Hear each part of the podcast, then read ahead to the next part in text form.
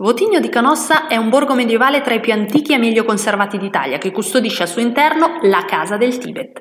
Un agglomerato di case in pietra, un'originale piazzetta con scacchiera, suggestive statue del Buddha disseminate qua e là e altri simboli della religione tibetana.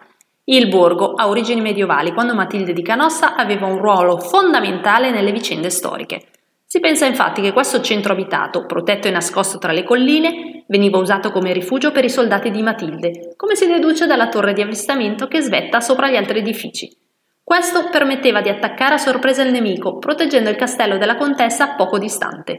Dagli anni 60, grazie a volontari ed artigiani, è tornato al suo originario splendore, rispettando storia e cultura del posto e diventando uno dei patrimoni UNESCO.